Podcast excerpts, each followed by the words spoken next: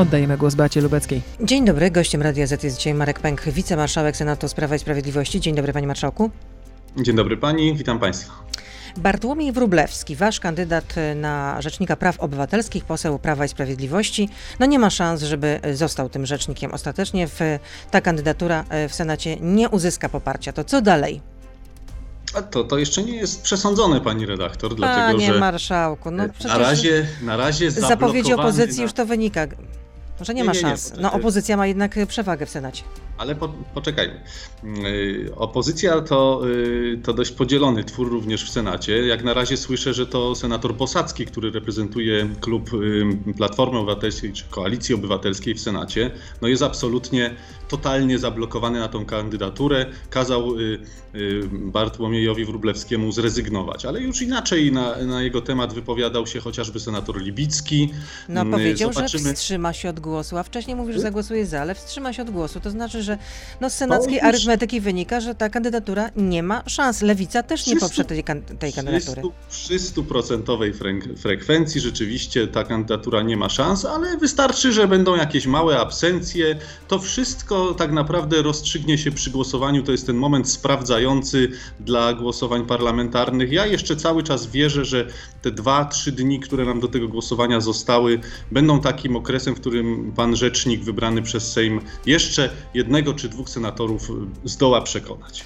No to co napisał y, wspomniany przez pana Marcin Bosacki, czyli szef klubu senatorów Platformy Obywatelskiej, że poseł partii rządzącej, współwinny upartyjnienia wymiaru sprawiedliwości oraz największych protestów III RP, no nie może być rzecznikiem praw obywatelskich i nie zostanie.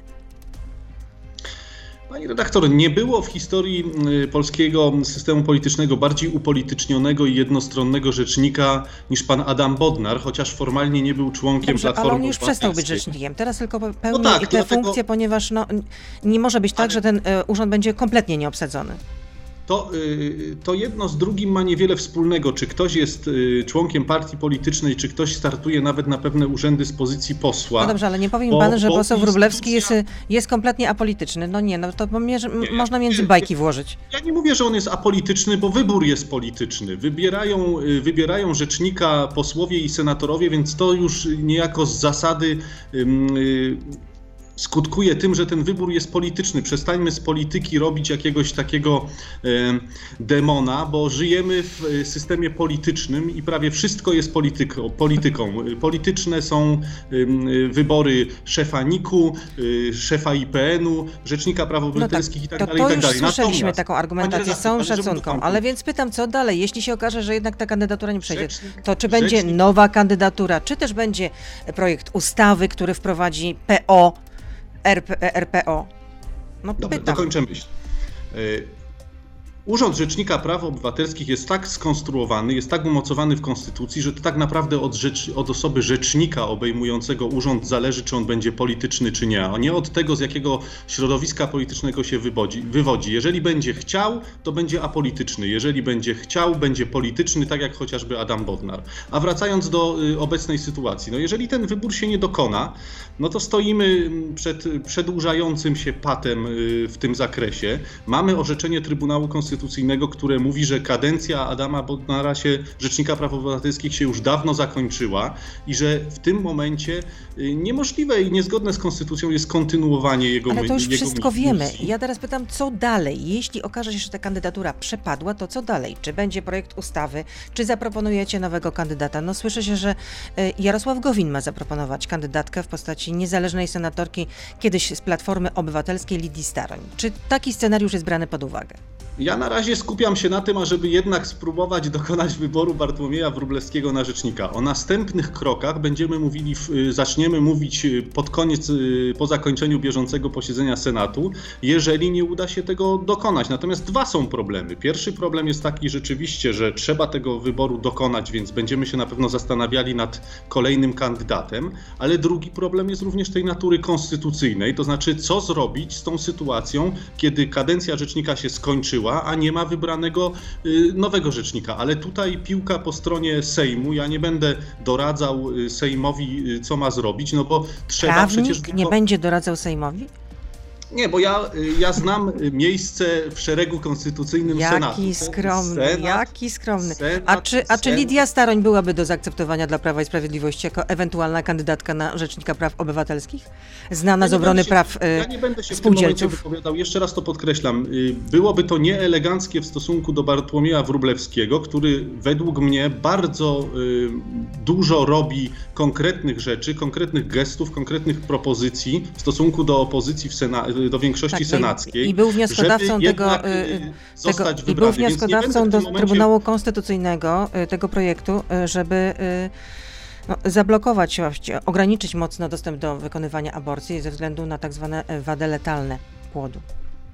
Panie redaktor, wyrok Trybunału Konstytucyjnego jest ostateczny i mówi o tym, co jest zgodne i co Hmm. niezgodne z konstytucją. To, że ten wyrok A pamiętam do czasy, tej, że do tej, jednak Beata Szydło, mimo że wyrok był ostateczny, nie chciała go publikować.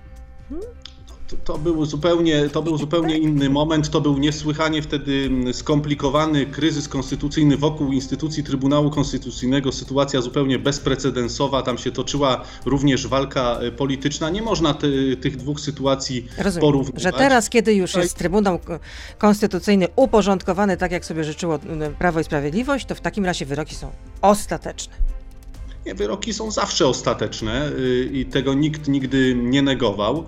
Była wątpliwość co do tego, mm, co tak naprawdę wtedy wypowiedział Trybunał Konstytucyjny i jaki to miało y, status, ale to, tak jak mówię, no nie wracajmy już do tamtej sytuacji. Tutaj nie ma wątpliwości, że ten wyrok y, zapadł od strony proceduralnej y, właściwie. Natomiast nie mógł zapaść inny wyrok, tylko problemem politycznym było również to, że nikt się nie odważył takiego wniosku do tej pory złożyć i, i, i funkcjonowaliśmy w takiej schizofrenii prawnej, że ustawa, m, tak zwany kompromis aborcyjny, który wszedł w życie wcześniej niż y, konstytucja, no był sprzeczny z tą konstytucją. No więc nie udawajmy, że w pewnych obszarach możemy sobie na taką wprost y, bezpośrednią sprzeczność z konstytucją pozwolić, a w innych nie. Więc y, ten, ten wyrok inny po prostu być nie mógł i to nie jest Panie, wina odnoszę wrażenie y, rzeczywiście, że jednak punkt widzenia zależy od punktu siedzenia. ani, ani, ani nie jest to wina Trybunału Konstytucyjnego, tylko pewien obiektywny stan prawny, y, który wynika z Konstytucji. Czyli podsumowując tę część, y, rozumiem, że na razie y, nie powie Pan, czy przygotujecie projekt ustawy, ewentualnie jeśli ta kandydatura przepadnie, czy będzie nowy kandydat. Na razie nie dowiemy się niczego. Jakie będą... Nie, tutaj szczegółów pani redaktor się ode mnie nie dowie, natomiast jeszcze raz to podkreślam, na razie procedujemy wybór Rzecznika Praw Obywatelskich w Senacie ja jednak wierzę w to, że ten wybór może się udać. No wiara nie zawsze czyni cuda. To tyle w części, w części radiowej. Marek Pęk, wicemarszałek y, Senatu z i Sprawiedliwości z nami zostaje. Jesteśmy na Facebooku, na Radio ZPL. Beata Lubecka. Zapraszam, proszę zostać z nami.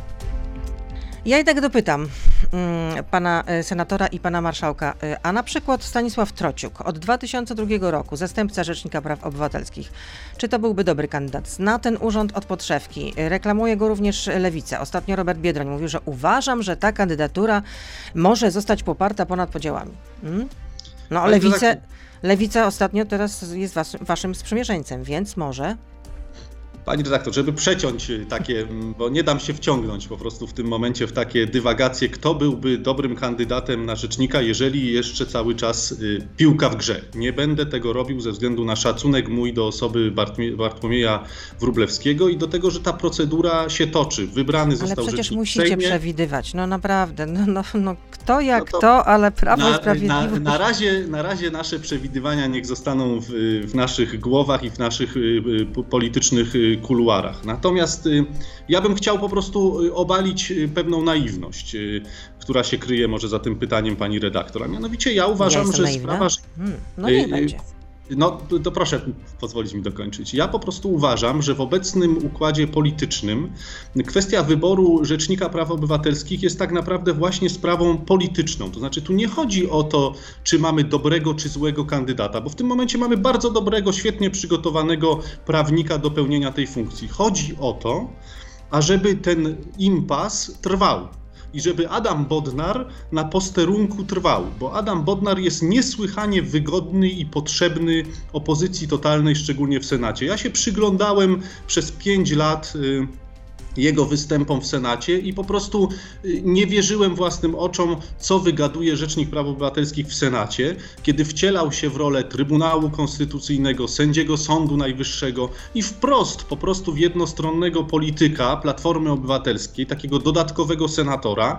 I to jest świetna, świetna sytuacja dla Platformy Obywatelskiej. Oni już lepszego rzecznika nie będą mieć, więc zrobią wszystko, ażeby za każdym razem pokrzyżować plany większości sejmowej w Senacie. To jest imperatyw działania obecnego Senatu, obecnej większości w Senacie, więc naprawdę, nawet jakby się tu Albert Einstein pojawił, to i tak będzie słabym, mało inteligentnym, y, niedobrym kandydatem. No po prostu tu chodzi o politykę, hmm. tu chodzi o politykę totalną.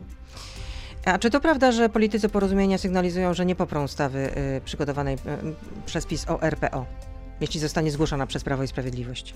No na razie nie ma tej ustawy, więc y, o czym, o czym mówimy? Jeżeli pan. Y, Znowu y, będzie na łapu capu, na ostatnią chwilę. Przecież to, że kadencja kończy się we wrześniu 2020 roku Rzecznika Praw Obywatelskich, to było wiadomo dużo, dużo wcześniej. No właściwie zanim jeszcze nowy rzecznik, czyli wtedy Adam Bodnar objął ten urząd, więc to, że Prawo i Sprawiedliwość nie było w stanie pokazać wcześniej takiego kandydata, który byłby do zaakceptowania przez sejmową większość w Senacie również, no, nie tylko no to, e, no, w, tutaj, w tutaj, tutaj jakby nie, nie, nie, nie słucha pani redaktor tego, co mówię i się widzę, że się rozmijamy, pani swoje, ja swoje. Ja, ja pani redaktor jeszcze raz to podkreślam, tu nie chodzi o merytoryczną osobę rzecznika, tu chodzi o wielką politykę i wielką propagandę. No, pan ma swój punkt nie, widzenia, ja, a ja pytam y, z innego punktu widzenia. No, pan się po prostu mam wrażenie, że zafiksował, że Platforma chce wam absolutnie cały czas robić na złość.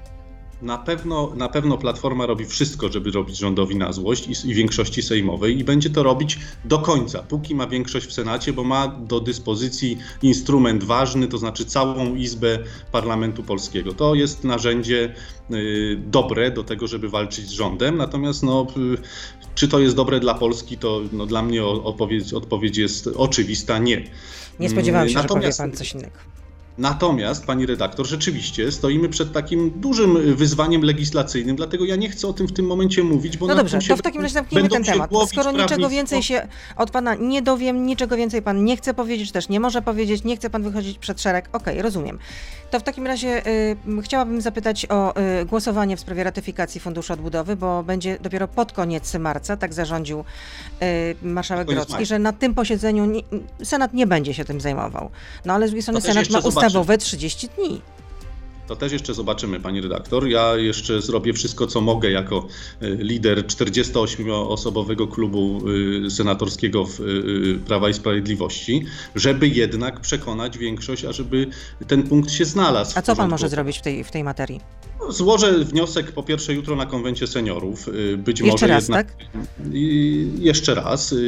Ponowię ten wniosek na posiedzeniu plenarnym, bo również taki jest obyczaj Żeby w Senacie. ten punkt znalazł się teraz podczas tego posiedzenia teraz Senatu, tak? Obrad. I rozstrzygnie to, rozstrzygnie o tym y, głosowanie, więc jeszcze tutaj tak nie zawiesiłem do broni, będę, będę jeszcze się starał. Tutaj jak wszystko w Senacie może się rozstrzygnąć jednym czy dwoma głosami. Natomiast jeżeli mm, ten punkt nie wejdzie do porządku obrad, no to rzeczywiście trzeba będzie zwołać posiedzenie dodatkowe, bo następne posiedzenie zgodnie z planem jest dopiero w połowie czerwca, to już jest po 30-dniowym terminie.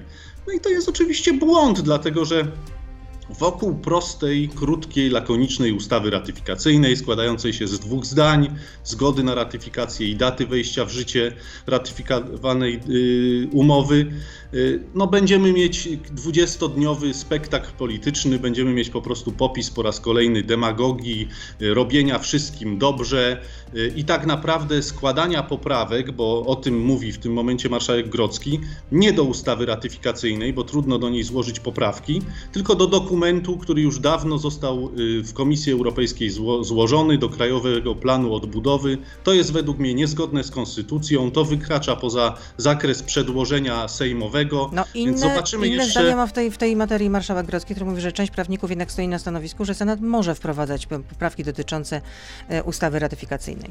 No cóż, no, prawników zawsze znaleźć można, którzy sformułują odrębną opinię. Ja jestem bardzo ciekaw y, opinii... No, PiS zawsze znajdował, jak był w opozycji. Zawsze Nie, znajdował Pani redaktor, bardzo jestem ciekaw y, opinii legislatorów senackich, którzy do tej pory byli niesłychanie pryncypialni, niesłychanie y, purytańscy, jeśli chodzi właśnie o kwestie zgodności z konstytucją, zgodności y, z ustawami procesu legislacyjnego. Zobaczymy, jak oni wybrną z tej, z tej sytuacji, bo wydaje mi się, że to, że do ustawy ratyfikacyjnej nie można składać poprawek, jest absolutnie oczywiste. O tym mówi chociażby profesor Safian y, w swoim komentarzu do Konstytucji. Mówi wprost: złamanie Konstytucji. Ale swoje wątpliwości zgłasza też na przykład, jeśli chodzi o. Y Fundusz Odbudowy i mm, Krajowy Plan Odbudowy y, zgłasza senator, wasz senator Prawa i Sprawiedliwości, Jan Maria Jackowski, który y, no, argumentuje, że to przyjęcie Funduszu Odbudowy to oznacza ograniczenie suwerenności, podmiotowości Polski. No, podaje kilka innych argumentów. Jeśli y, senator Jan Maria Jackowski zagłosuje przeciwko ratyfikacji, to co się z nim stanie? No to na, nad tym będzie się zastanawiać kierownictwo partii. Ja znowuż nie jestem osobą Ale co, zostanie usunięty z klubu? Nie, no nie, nie, nie przesądzam tego, bo, bo, nie mam takich jeszcze raz kompetencji. Ależ pan jest dzisiaj zachowawczy. Bo, bo, no bo rolą polityka w takich ważnych momentach jest nie zaostrzanie y, sporu yy, politycznego. Marek, a jeszcze... do rany przyłóż normalnie. E, e, nie, to nie chodzi.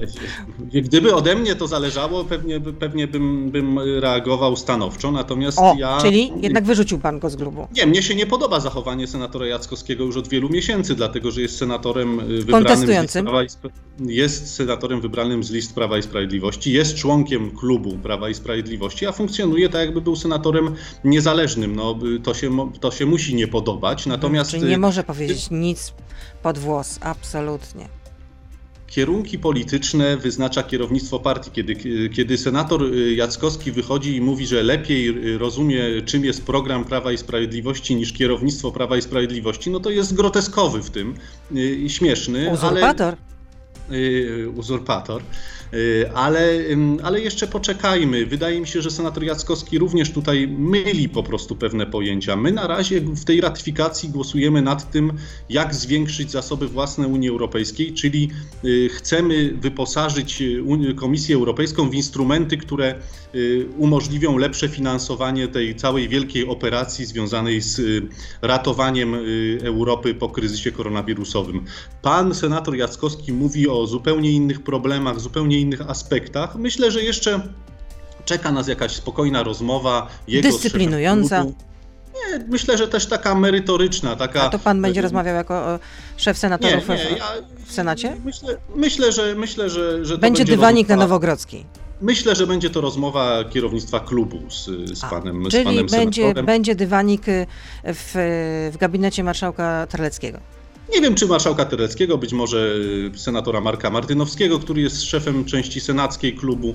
No, przecież rozmawiamy również w kuluarach, również rozmawiamy w taki normalny, koleżeński sposób. To nie jest tak, że my jesteśmy jakoś skonfliktowani. Natomiast politycznie uważam, że w tym momencie powinniśmy być jako klub jednością. Jak jedna pięść. A jakie konsekwencje będą wyciągnięte wobec trójki posłów, y, którzy zagłosowali y, y, przeciwko ratyfikacji? To była e, pani poseł Siarkowska, pani poseł Janowska i pan poseł Zawiślak. Co się z nimi stanie? Bo miały być wyciągnięte konsekwencje zarówno krótko, jak i długoterminowe, jak to zapowiadał szef Komitetu Wykonawczego Prawa i Sprawiedliwości Krzysztof Sobolewski. No tu już po raz kolejny panią redaktor rozczaruje, tym no, bardziej, to, to nie, sprawa, rzeczywiście, ja chyba przestanę pytać dzisiaj, przestanę pytać. Sejmu, Poddaję się. w ogóle, w ogóle nie jestem y, powołany do tego, ażeby mówić o tym, jakie kary spotkają y, posłów. No, myślę, że to, co mówił y, Krzysztof Sobolewski, to, co mówił marszałek Terlecki jako szef klubu, powinno być wystarczające. A mogliby się nie znaleźć ci posłowie na listach Prawa i Sprawiedliwości w najbliższych wyborach parlamentarnych? To jest, to jest dobre pytanie. To jest właśnie perspektywa długoterminowa, którą na pewno partia, partia rozważy. Mhm. Będzie jeszcze w międzyczasie kongres partii. Myślę, że wiele takich właśnie spraw, y, które w tym momencie gdzieś tam um, zabierają energię Zjednoczonej Prawicy, te wszystkie spory wewnętrzne, um, takie drobne wolty przy jednej, czy drugiej, trzeciej ustawie, no to wszystko widzimy. To, no największe to, spory to macie jednak z koalicjantami, zwłaszcza ze Zbigniewem Ziobro. Spór ze Zbigniewem Ziobro dotyczy tego jednego problemu, kwestii, kwestii Funduszu Odbudowy, kwestii ratyfikacji. Jak do tej pory z, z, z Solidarną Polską udało nam się wykonać bardzo wiele reform. Głosowaliśmy wspólnie. Nie no, majstersztykiem Myślę, jest że... jednak to, że y, co się przedostało do, co tak naprawdę... Opinia publiczna teraz e, może sądzić e, na temat tego poparcia, czy też braku poparcia dla Funduszu Odbudowy, że głównym winowajcą jest e, Platforma Obywatelska, która wstrzymała się od głosu, a przecież wasz koalicjant nie zagłosował w ogóle, zagłosował przeciwko. No tak, ale... Zagłosował przeciwko, bo gdyby nie zagłosował w ogóle, to też byłaby inna para kaloszy. Nie zagłosował, zagłosował przeciwko, wasz koalicjant w sprawie tak fundamentalnej.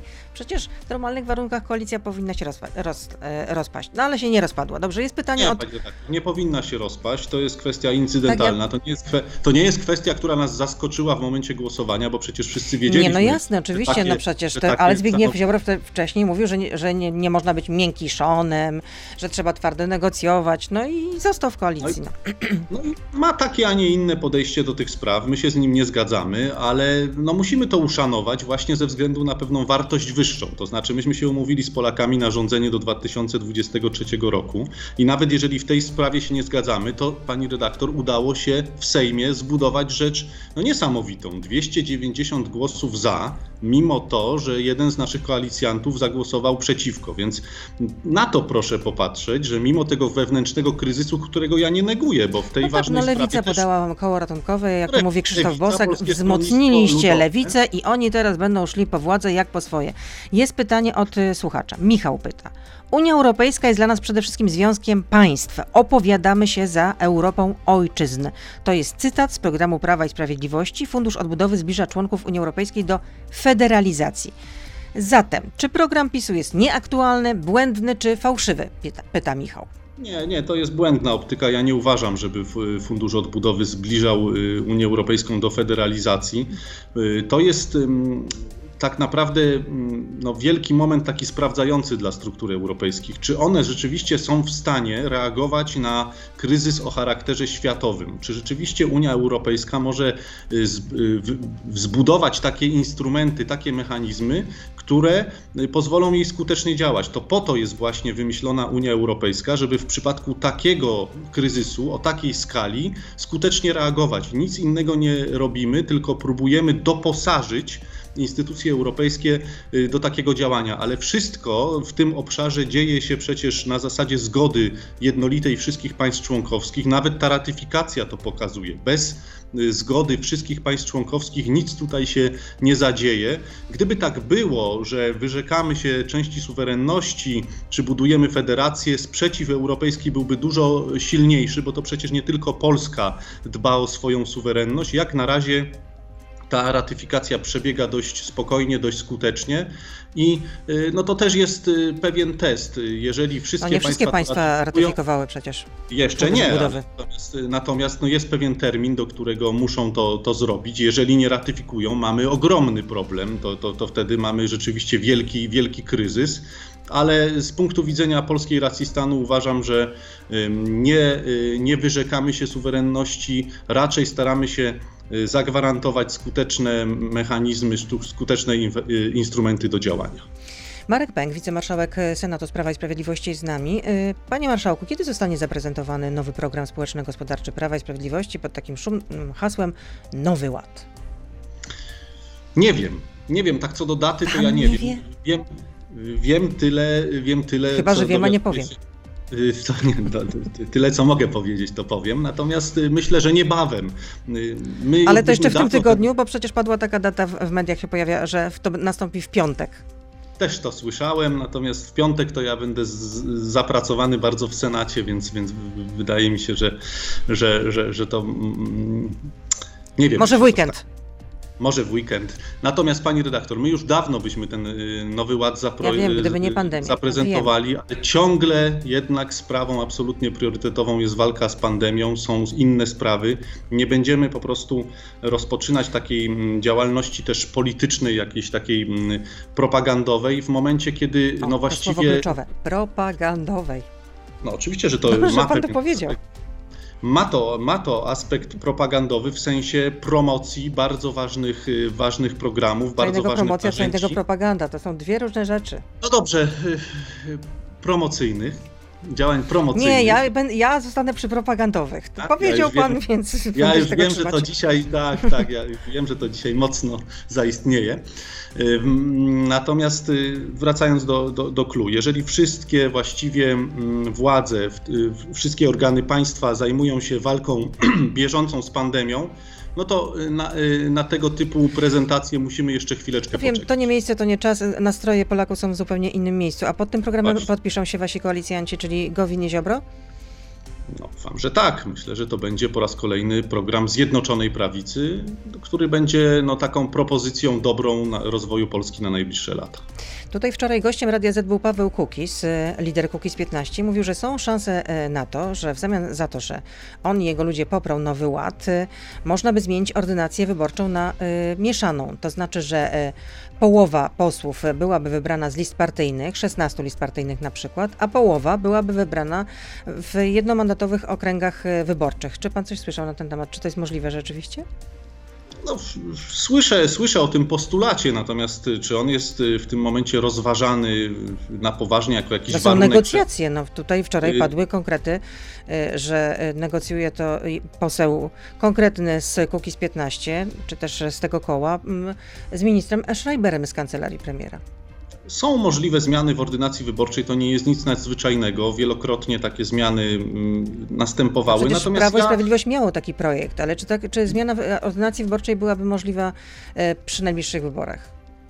Nie wydaje mi No, się. na, razie, na razie jeszcze jest na to czas, to znaczy zgodnie z, z, zgodnie z, z, z prawem takich zmian z odpowiednim wyprzedzeniem można zawsze dokonywać w trakcie, w trakcie kadencji, natomiast nie wiem, czy, czy będzie na to zgoda. Ja z dużym dystansem osobiście, to jest w tym momencie moje osobiste zdanie, podchodzę do tych propozycji y, zmiany ordynacji, które proponuje Kukiz, chociażby jako senator, y, przypominam sobie ten jego naczelny postulat Jowów, no w Senacie mamy Jowy i, i tak naprawdę cementują te Jowy taki dwupartyjny układ y, od lat już, tak to wygląda w Senacie, więc wydaje mi się, że akurat Jowy w Senacie nic dobrego by nie, nic dobrego tak naprawdę Nie dla, przyniosły? dla Kukiza nie przynoszą, bo, bo nie ma ani jednego senatora. W związku z tym y, to jest pewnego rodzaju paradoks. Y, Jakby to było w, Sejmie, trudno, trudno przewidzieć. No liczą się też pieniądze że wydane na kampanię. To też, to też ma swoje znaczenie. Natomiast Ma no, kapitalne znaczenie. Natomiast, natomiast żeby, żeby podsumować, bo sprawa, co jest tutaj w tym, w tym obszarze tak naprawdę najistotniejsze, no dobrze by było, żebyśmy przynajmniej co do takich jakichś poszczególnych aspektów ym, y, prac parlamentarnej mieli po swojej stronie Kukiza. Bo wydaje No, ale mi to się, trzeba że... pójść na ustępstwa. No tak. na kompromis. Więc, więc, więc dlatego te rozmowy są prowadzone, a jak one się potoczą, jak one się skończą, no to zobaczymy. A pan wie, co się znajdzie w tym nowym ładzie? Pan zna ten dokument? To on już jest w ogóle w, formie dokumentu. Nie, no nie, nie, będę, nie będę mówił o szczegółach. No, Też nie będę wiem- mówił, ale to w takim nie, razie no, y, nie Tygodnik sieci mówić- napisał, że również w ramach tego nowego ładu miałoby się odbyć, y, jest przewidziana odbudowa Pałacu Saskiego w Warszawie. Coś pan słyszał? Nie, o tym akurat nie słyszałem, To natomiast... był pomysł jeszcze Lecha Kaczyńskiego. Natomiast y, nawet niedawno rozmawiałem z, z pewną y, ważną osobą zajmującą się właśnie kwestią o- odnowy zabytków, ochrony zabytków i kwestia tak zwanego dziedzictwa narodowego też jest pewnym ważnym, ważnym aspektem mm, takiej tożsamości państwowej. Nie chciałbym, żebyśmy y, o przyszłości Europy mówili tylko w taki sposób, że mówimy o programach y, rozwojowych, infrastrukturalnych, y, jakichś cyfryzacyjnych. Ważne są również te elementy tożsamościowe. Wszystko jest ważne. Na tożsamość y, Polaka składa się również y, dziedzictwo, składają się zabytki, składają się. No zgadzam się, o urodzie miasta też decyduje y, mm, architektura. Zdecydowanie tak. Wystarczy zobaczyć, jak wygląda Paryż chociażby. Chociażby. E, Marek Pęk jest z nami, wi- wicemarszałek Senatu. Dane publiczne pytają. Krzysztof Sobolewski, szef Komitetu Wykonawczego Prawa i Sprawiedliwości, mówił, że o tym, gdzie pracuje jego żona, dowiaduje się jako ostatni. A czy pana żona pracuje na rzecz spółek Skarbu Państwa? Jest może w jakiejś Nie, moja radzie żona- nadzorczej? Nie, moja żona nie pracuje w żadnej radzie nadzorczej. Moja żona jest notariuszem, prowadzi swoją kancelarię notarialną od 2009 Jest independent woman. Y, Tak, zarabia lepiej ode mnie. Y, jest bardzo zdolną. I panu to nie przeszkadza? Samodzielną osobą. Nie, nie, mnie to wręcz... Niektórzy mężczyźni mają z tym problem. Jak żona zarabia więcej, to jest problem. Duma mnie, duma mnie rozpiera i współpracowałem z moją żoną, zanim byłem politykiem. Była moją szefową i bardzo dobrze wspominam ten okres. A jeśli tak, y, czy sama się pochwaliła, to już wiadomo, że nie. A czy, um, um, czy jakieś inne osoby z pana rodziny zasiadały w radach nadzorczych, czy, te, czy też miały posady w, spół w spółkach Skarbu Państwa? Był taki krótki okres, kiedy mm, mój tato zasiadał Bogdan w, Radzie Nadzor, mój, mój, w Radzie Nadzorczej, ale bardzo krótko. Banku Pocztowego. Banku Pocztowego, tak, natomiast było to jakiegoś pewnego rodzaju nieporozumienie, został do tej rady powołany i y, zaraz, zaraz zrezygnował, ponieważ, ponieważ tak naprawdę piasto, y, y, pełnił wtedy funkcję takiego doradcy. I to było. W, i to było w Nie, no zasiadał w Radzie Nadzorczej normalnie Banku Pocztowego. I, I, właśnie dlatego z tej rady od razu zrezygnował, ponieważ ktoś nie wyłapał tego, tego, te, tego, tego konfliktu. Nie można było tego, tego robić, ale mój ojciec. Ale jest... konfliktu interesów? Nie konfliktu interesów, tylko takiego konfliktu w przepisach prawnych, że nie można mhm. tych, tych funkcji łączyć. A doradcy tutaj... i członka Rady tak, Nadzorczej. Tak, więc to błyskawicznie zostało więc to zostało błyskawicznie mm, anulowane. Natomiast to już było mm, kilka Ale przestał być doradcą, temu. czy przestał być e, członkiem Rady Nadzorczej? Przestał być e, członkiem Rady Nadzorczej niezwłocznie, tym doradcą jeszcze przez jakiś okres czasu był, ale teraz też już nie jest tym doradcą. Obecnie jest radnym Sejmiku Województwa Małopolskiego, jest samodzielnym politykiem, więc, e, więc tutaj wszystko można prześledzić w jego oświadczeniu. No, z niejednego pieca chleb był jad, można powiedzieć. PSL, potem był LPR, a od 2010 roku Prawo i Sprawiedliwość. No ale nigdy poglądów nie zmienił, co, co jest hmm. godne zauważenia, bo A, czyli ci, zawsze... Czyli PSL i PiS mają te same poglądy? No, no cóż, no, Polskie Stronnictwo Ludowe przechodziło bardzo mocną ewolucję ze strony takiej partii chrześcijańsko-narodowej w stronę partii, bym powiedział, obrotowej, może tak to nazwę, Myślałam, czyli, czyli reprezentującej, czyli reprezentującej takie poglądy, jakie aktualnie najlepiej reprezentować. No to się mojemu ojcu nie, nie udało. Wyszedł z tego PSL-u z wielkim hukiem. Liga Polskich Rodzin była projektem, który miał swoje... Antyunijnym. Swoje Zdecydowanie antyunijnym. Eurosceptycznym. tak. tak bym to nazwał. Przecież Roman Giertych wtedy namawiał natomiast... do tego, żeby nie głosować w referendum za przystąpieniem do Unii Europejskiej. No, ale to nie, było, to, nie było, to nie był pogląd taki, w którym y, Liga mówiła nigdy nie, bo nie, tylko na tych konkretnych warunkach. No ale to też już y, prehistoria polityczna. Natomiast no, Liga Polskich Rodzin, y, tak naprawdę ten projekt szybko się wyczerpał. Tutaj główną winę ponosi Roman Giertych jako lider, który tą partię tak naprawdę zakopał i, te, i tak naprawdę z Ligi Polskich Rodzin nic nie zostało, tylko Roman Giertych jako obecnie również człowiek po zupełnie innej stronie niż, niż w tym roku Jak to mówią, 2006. zacytuję klasyka, tylko krowa nie zmienia zdania. A czy to jest w porządku, że żona prominentnego polityka Prawa i Sprawiedliwości zasiada w trzech radach nadzorczych spółek Skarbu Państwa? To jest kwestia. Y, Mówię systemowa. teraz o Krzysztofie Sobolewskim i jego żonie, która zapada, zasiada w radach nadzorczych takich spółek jak PZU, yy, znaczy Orlen Paliwa, yy, Port Lotniczy Szczecin-Goleniów. To jest, to jest kwestia systemowa. No, ten system tak wygląda od wielu, wielu lat. Kiedy rządziła Platforma, zasiadali tam nominaci w dużej mierze Platformy Obywatelskiej. Ale przecież wasze rządy miały być inne, umiar, tak pokora, tak praca ciężka, umiar, pokora. No, a przecież, przecież yy, trudno powiedzieć, że te osoby nie pracują tam. Pracują tam może i też ciężko. Yy, natomiast yy, co ja chcę powiedzieć, Ale że nie mogą mamy, się mamy, sprawdzić na rynku komercyjnym. Mamy, Tego nie rozumiem. Pewien, ja nie wiem, ja nie wiem, czy się nie sprawdziły na rynku komercyjnym. Zazwyczaj jest tak, że to są osoby, które mają różnego rodzaju doświadczenia, natomiast... No, wcześniej tak, akurat y, żona tego tak, polityka, to... o którym rozmawiamy, no, była pracownicą Wojewódzkiego Inspektoratu Inspekcji Handlowej w Szczecinie.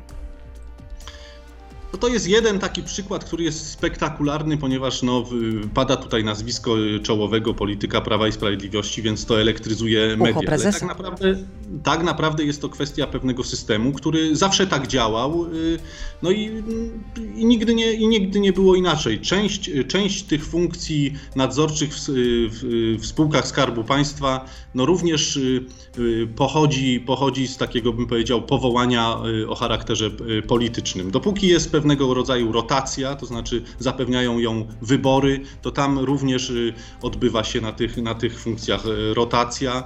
Jeżeli te osoby wywiązują się dobrze ze swoich obowiązków, no to po prostu no tak, to, tak to funkcjonuje systemowo. Mm, Musielibyśmy cały ten system y, zmienić. A dlaczego No nie możecie? pewno- Przecież ma, wszystko macie we to- własnych rękach. Wszystko macie, absolutnie. Nie jest łatwo. Macie nie jest łatwo- parlament, macie Nie prezydenta. jest łatwo, pani redaktor, zmieniać y, y, Polskę dogłębnie, krok po kroku. Y, tak naprawdę nie rządzimy Zwłaszcza, jeszcze że tam wcale są tak, konfitury. nie jest, y, tak naprawdę nie rządzimy jeszcze tak długo, ażeby można było powiedzieć, że y, Nie? wszystkie- Sześć lat to nie wszystkie- jest długo? Nie, nie, z, z punktu widzenia mm, przebudowy państwa polskiego to Rozumiem, do jeszcze stanowczo za 2031. krótko. Do 2031, jak- zapowiadaliście. Patryk O, pyta, dlaczego pana zdaniem minister Ziobro nie został dopuszczony do głosu podczas ostatnich obrad Sejmu? Czy gdyby panu przypadło prowadzenie debaty w Sejmie, to podobny los spotka senatorów, e, chyba raczej w Senacie, e, źle przeczytałam, e, gdyby panu przypadło prowadzenie debaty w Senacie, to podobny los spotka senatorów Solidarnej Polski?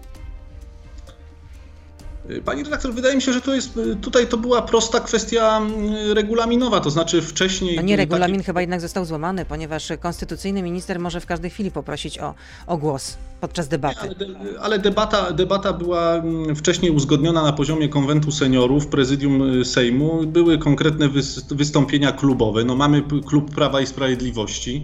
Y, Było wystąpienie y, premiera, który był, był tutaj obecny. No, premier kieruje rządem, premier przedstawił stanowisko rządu, y, więc wydaje mi się, że kiedy Ale to był knebel, Premier- to był knebel dla zabiera- Ziobry.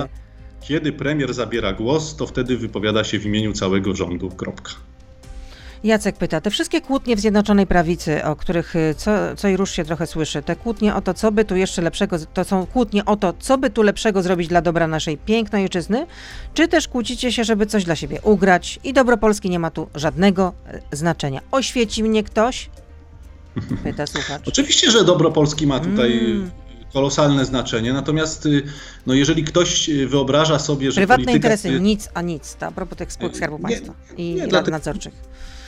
Nie mówię tego, właśnie, właśnie, chcę to, właśnie chcę to wyrazić. Jeżeli ktoś mm, y, myśli, że polityka to jest taka mm, y, dziedzina, w której y, duchy święte mm, zarządzają w sposób idealistyczny, absolutnie bezinteresowny jakąś przestrzenią, no to się myli. No jesteśmy, jesteśmy tylko ludźmi, jest tutaj wiele ambicji, są konflikty personalne, są są konflikty merytoryczne. Na każdym kroku y, trzeba wypracowywać pewien kompromis, pewne decyzje. Zjednoczona Prawica też przeszła pewną ewolucję, bo y, nasi koalicjanci z, z pozycji takich przystawek, czyli bardzo małych y, satelickich partii, które no niesłychanie tak naprawdę wzmocniły swoją pozycję przez y, utworzenie z nami rządu, no zaczęły stopniowo się y, wzmacniać, rozwijać, a w związku z tym też stawiać warunki.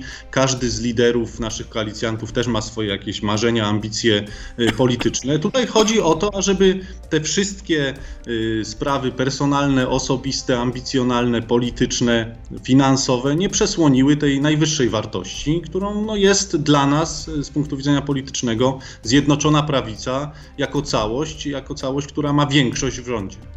No i żeby mieć władzę, no to jest najważniejsze. No, władza, No, no. władza, władza to oczywiście wielka pokusa, ale władza to również y, no, taki bardzo szczytny. Władza powinna być y, przede wszystkim służbą, ale to oczywiście. Ba- bardzo ale szczytna powiedział pan, że tu właśnie od, ide, od, od ide, idealizmu jesteśmy bardzo daleko.